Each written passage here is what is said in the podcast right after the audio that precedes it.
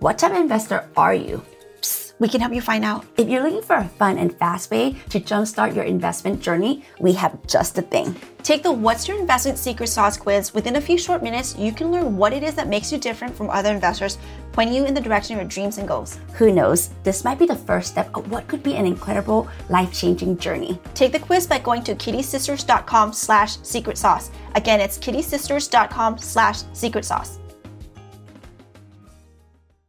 Have you ever been curious what we're like behind the scene? Well, pull a chair and find out on our brand new The Kitti Sisters TV channel on YouTube. It's full of awesome tips about apartment investing, paying less taxes legally, and finding financial freedom. And like never before, you actually get to see how we make real life magic happens for our passive investor. Once you're there, don't forget to click the like, subscribe, and hit the bell icon. Again, that's the Kitti Sisters TV on YouTube. 2022 has been a mixed bag for investor. We saw a lot of money lost in the Wall Street casino. We saw cash pouring to multi-family apartments, and we saw many people rethink how would they approach their wealth creation. And like most people, maybe you couldn't help but ask yourself these two important questions.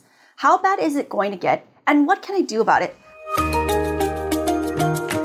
Hey, I'm Palmy. And I'm Nancy. And together we make the Kitti Sisters. We are apartment syndication experts, entrepreneurs, and real estate investors. Nine years ago, we made a change in our financial futures by ditching the nine to five. Discover the joy and security in making money while we sleep.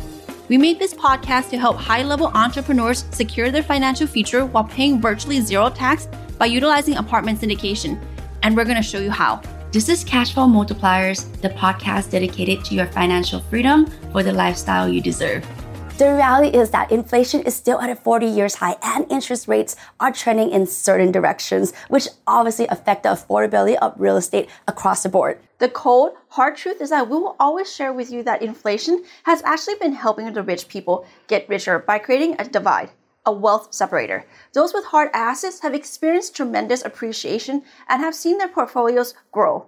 I totally agree with you, Palm. If you're here tuning into us right now, then we can safely assume that you love real estate. But to be honest, real estate will never be the same again. Now, as we close out this topsy turvy year, let's bust out the obituary on four apartment trends that died in 2022. Let's get into it. The first trend that died in 2022 is bridge loan. Let's take a step back and talk about what those are and where they came from. Bridge loans really entered the scene in a big way in early 2020 at the start of the COVID 19 pandemic. Freddie Mac and Fannie Mae, two quasi government agencies that were the largest lenders in multifamily apartments, sort of had a PTSD moment. Essentially, they froze up and stopped lending based on their previously prescribed underwriting criteria. Having dropped off the face of the planet, loan wise, a lot of private equity firms step in to fill the void. This ushered in the age of bridge loans. Let's first take a look at what bridge loans are and why we say it died in 2022. Essentially, commercial bridge loans provide short term financing for those who otherwise wouldn't qualify for these additional loans for their multifamily apartment purchases. They are different from your standard type of financing because they're based on the debt coverage ratio or service to loan ratio rather than the ratio between loan to value. Bridge loans are typically structured as a three years loan with the option to extend the loan an additional year twice, right? In other words, the 311 structure. Experienced general partners love bridge loan because bridge loans provide tremendous flexibility upon exits since they don't have any yield maintenance or prepayment penalty tied to early exit of the loan upon a property sale. Yeah, and lenders who are on these loans are also a little bit more flexible in their underwriting because they can rely on the stabilized income versus the loan agencies that are focusing more on going in income. This translates to loan proceeds that are going to be higher and also lower interest rate upon, upon entry of the loan as well. But keep in mind that with this flexibility comes some volatility as bridge loans do not have a fixed interest rate is a, is a floating rate, right, Palm? Mm-hmm. And that is tied typically to an index like the SOFR 30 days average. At the beginning of the pandemic, for example, a borrower will probably be paying around 3.1 to 3.5% of interest on interest only payments, which makes the cash position for an apartment investment juiced up. The problem lies in the volatility of the underlying index. As inflation has risen, the Fed finally woke up to the fact that it's really not transitory and the fund rate hikes have caused the underlying index to skyrocket. For some loans, this amount has literally jumped from 3.5 to 4, 5, 6%, depending on their rate cap, which is too detailed for us to go into it right now. For real, if someone today is crazy enough to get a bridge loan, they're gonna probably see quotes with interest rates as high as 7.5 or even more. This also comes with requirements to purchase rate cap insurance, which has really cost 10 times as much as it did last year. In fact, rate cap, which cost maybe $200,000 12 months ago, today, it's gonna cost you at least $2 million, and that will totally tank the cash flow of most of deals. So this is why the bridge loans trend has died in 2022. So now you may be wondering, well, if bridge loans has died, what's in? You don't have to take a trip to Paris to know that fixed rate loans are now in vogue again especially with the subset called loan assumptions. What are loan assumptions? Loan assumptions simply allows the buyer to access the same low fixed rate that the buyer was able to lock in before the shiz hit the fan in 2022 and interest rates soar. It's kind of like Dumbledore's time turner that allowed him to jump back in time. In case of loans, jump back to pre-2022 when interests were at the all-time lows. In volatile times, the most ideal scenario is for the buyer to be able to assume the seller's fixed debt because this de-risks the investment. The major risk in real estate is short-term floating debt with no rate cap, which as it increases can severely impact the cash position of the property, potentially requiring capital call to stay afloat. So, low interest fixed debt de risk the investment by eliminating the risk of increasing mortgage payments. This means that as long as the asset is income producing, there's virtually zero risk of default. And we all know that real estate is a hard asset that is in the right market will always increase in value in the long run honestly, one of the trends that we never would have predicted would die in 2022 is the starter home ownership. While we knew that the US is turning into the nation of renters, we also all witnessed homes being snatched up in the record time for the last several years. This bumps us out, but it died in 2022 because simply put, interest rate hikes made it essentially unaffordable for people to buy their starter homes. This situation is even more dire in gateway cities such as New York, Chicago, San Francisco, Los Angeles, where starter home price starts around a million dollars and in really in reason reasonably desirable neighborhoods.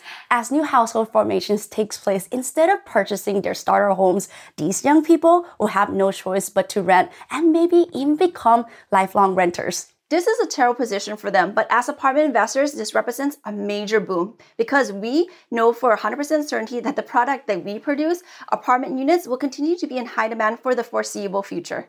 Even crazier in that, according to research done by Urban Institute, home ownership growth will weakening over the next couple of decades, following for almost every age group, essentially creating a nation of renters. While this isn't great news for the housing market, it means that apartment investing will continue to grow, which we love, right? Am I right? yeah, and if that's not enough, according to the National Multifamily Housing Council, over the next 10 to 15 years or so, the US will need to be building additional 4.3 million apartments in order to keep with the rising demand. In simple economic terms, these two colliding forces will continue to push rent higher and higher. The Kitti sisters continue to see strong rental rate growth in all the property under our portfolio, right? So, for example, one of our apartment complexes in Atlanta, a 244 unit, which we own since last November 2021, has seen a 22% increase in rent and renewals. We swear we don't hate trends, but well, maybe bell bottoms coming back. But next trend that died in 2022 is the seller's market. For the past five or six years or so, we kept hearing it's so hard to break into apartment investing and that the property prices are through the roof. And it's been true, apartment values have never been higher. With that, the sellers were emboldened and definitely took advantage and set really aggressive terms to their benefits because, you know, they had a line of buyers, people looking to buy their apartments. Some of the terms were such as, you know, non-refundable earnest deposit within three days of the purchase and sales agreement signing contract with zero contingency, etc. So, right? So obviously, you don't need a degree from MIT to know that these terms are, of course, extremely favorable for the sellers. But it also transfers all the transactional risk to the buyers. If the buyers can't close on the property, even if it wasn't their fault, i.e., the seller cooked the books and basically made up their financials, basically the buyers have zero recourse to try to recoup that earnest deposit money. And for deals that the Kitti sisters buy, we're talking about seven figures or so. By the way, this doesn't even include the legal, due diligence, or loan application fees that can total in the six figures range that can't be recouped as well. Keep in mind that with the seller's market also comes with expectation that the offers submitted to seller must be at or above the whisper price, right? Well, most apartments that are listed in hot and desirable markets typically do not get a listed with a price. Instead, the broker will typically provide a whisper price, which is typically the lowest price a seller will be willing to offload their asset for. This might have worked when, you know, it was a seller's market and the sellers see people lining up with offers way well above the whisper price. But guys, that's not the case anymore. There are a few constraints that those buyers need to consider now. One of those is availability of capital. Let's face it, a lot of lenders expect a slowdown in the economy. They have either shut down completely or have become more conservative with their underwriting on what type of asset and at which leverage or loan to cost, right? They are willing to lend. Offering in pie in the sky pricing and then hoping a lender will buy in probably won't work in today's market. The other constraint is realistic passive investor returns because general partners can no longer rely on the hot markets to boost their passive investors' return. They need to be more conservative with their underwriting and make sure that they don't overpay for an asset. But all good things must come to an end. So we say goodbye to the seller's market and we usher in a new market for the buyer's reality. This reality consists of refundable earnest deposits with contingencies built in for to the offer such as loan contingency, etc. We also see opportunities to purchase properties at a steep discount where the sellers may need to exit due to their short-term floating interest rate coming due in our recent experience, we've seen even an eight figure discount. At that point, they're willing to take a haircut in order to make sure that they preserve their investors' capital the last trend that we are saying sayonara to in 2022 is break even or negative exit cap rate. Before we dive deeper into this trend, let's start from the beginning. As we all know, an apartment's value is derived from the income it produces. The simple formula used is value equals net operating income divided by cap rate. The lower the cap rate, the higher the value. For example, if the property NOI is 100,000 and the cap rate is 5%, the property value is $2 million. If you drop the cap rate to 4%, the property value is now $2.5 million. In the value formula, the hardest thing to predict is the cap rate on the exit. This is because it's a forward prediction that no one really can predict and see, like foreseen. That's so true, Nan. Think about it. Back in 2019, did you see a pandemic coming? And then supply chain constraints? And then inflation, interest rate hikes? No, right? And that's why conservative general partners tend to use exit cap rates that are higher than the entry cap rate, at least 50 to 100 basis points higher.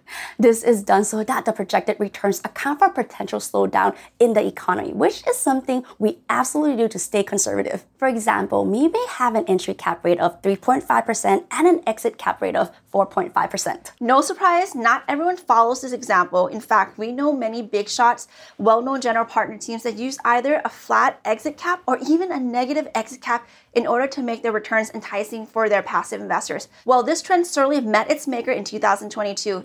If you see any deals with flat or exit cap, you know that the zombies are right behind, so definitely run as far away as you can. So there you go. These are the four apartment investing trend that died in 2022. While it's too early to tell with certainty, we don't expect these trends to be back anytime soon. If you believe that real estate will continue to grow with inflation and real estate value will rise over time, the more wealth you build, the less tax you pay, then investing in real estate is still the way to go. All you need to do is know how to identify the new trends that could create huge market opportunities, like the ones that you see that will grow your wealth over the next few years. So that's it from us today, guys. Thank you so much for tuning in today. Make sure to join the Kitti Freedom Club for even more investing tidbits. Until next time, cash flow multipliers. We can't wait to begin this journey with you. Check us out at thekittisisters.com slash podcast.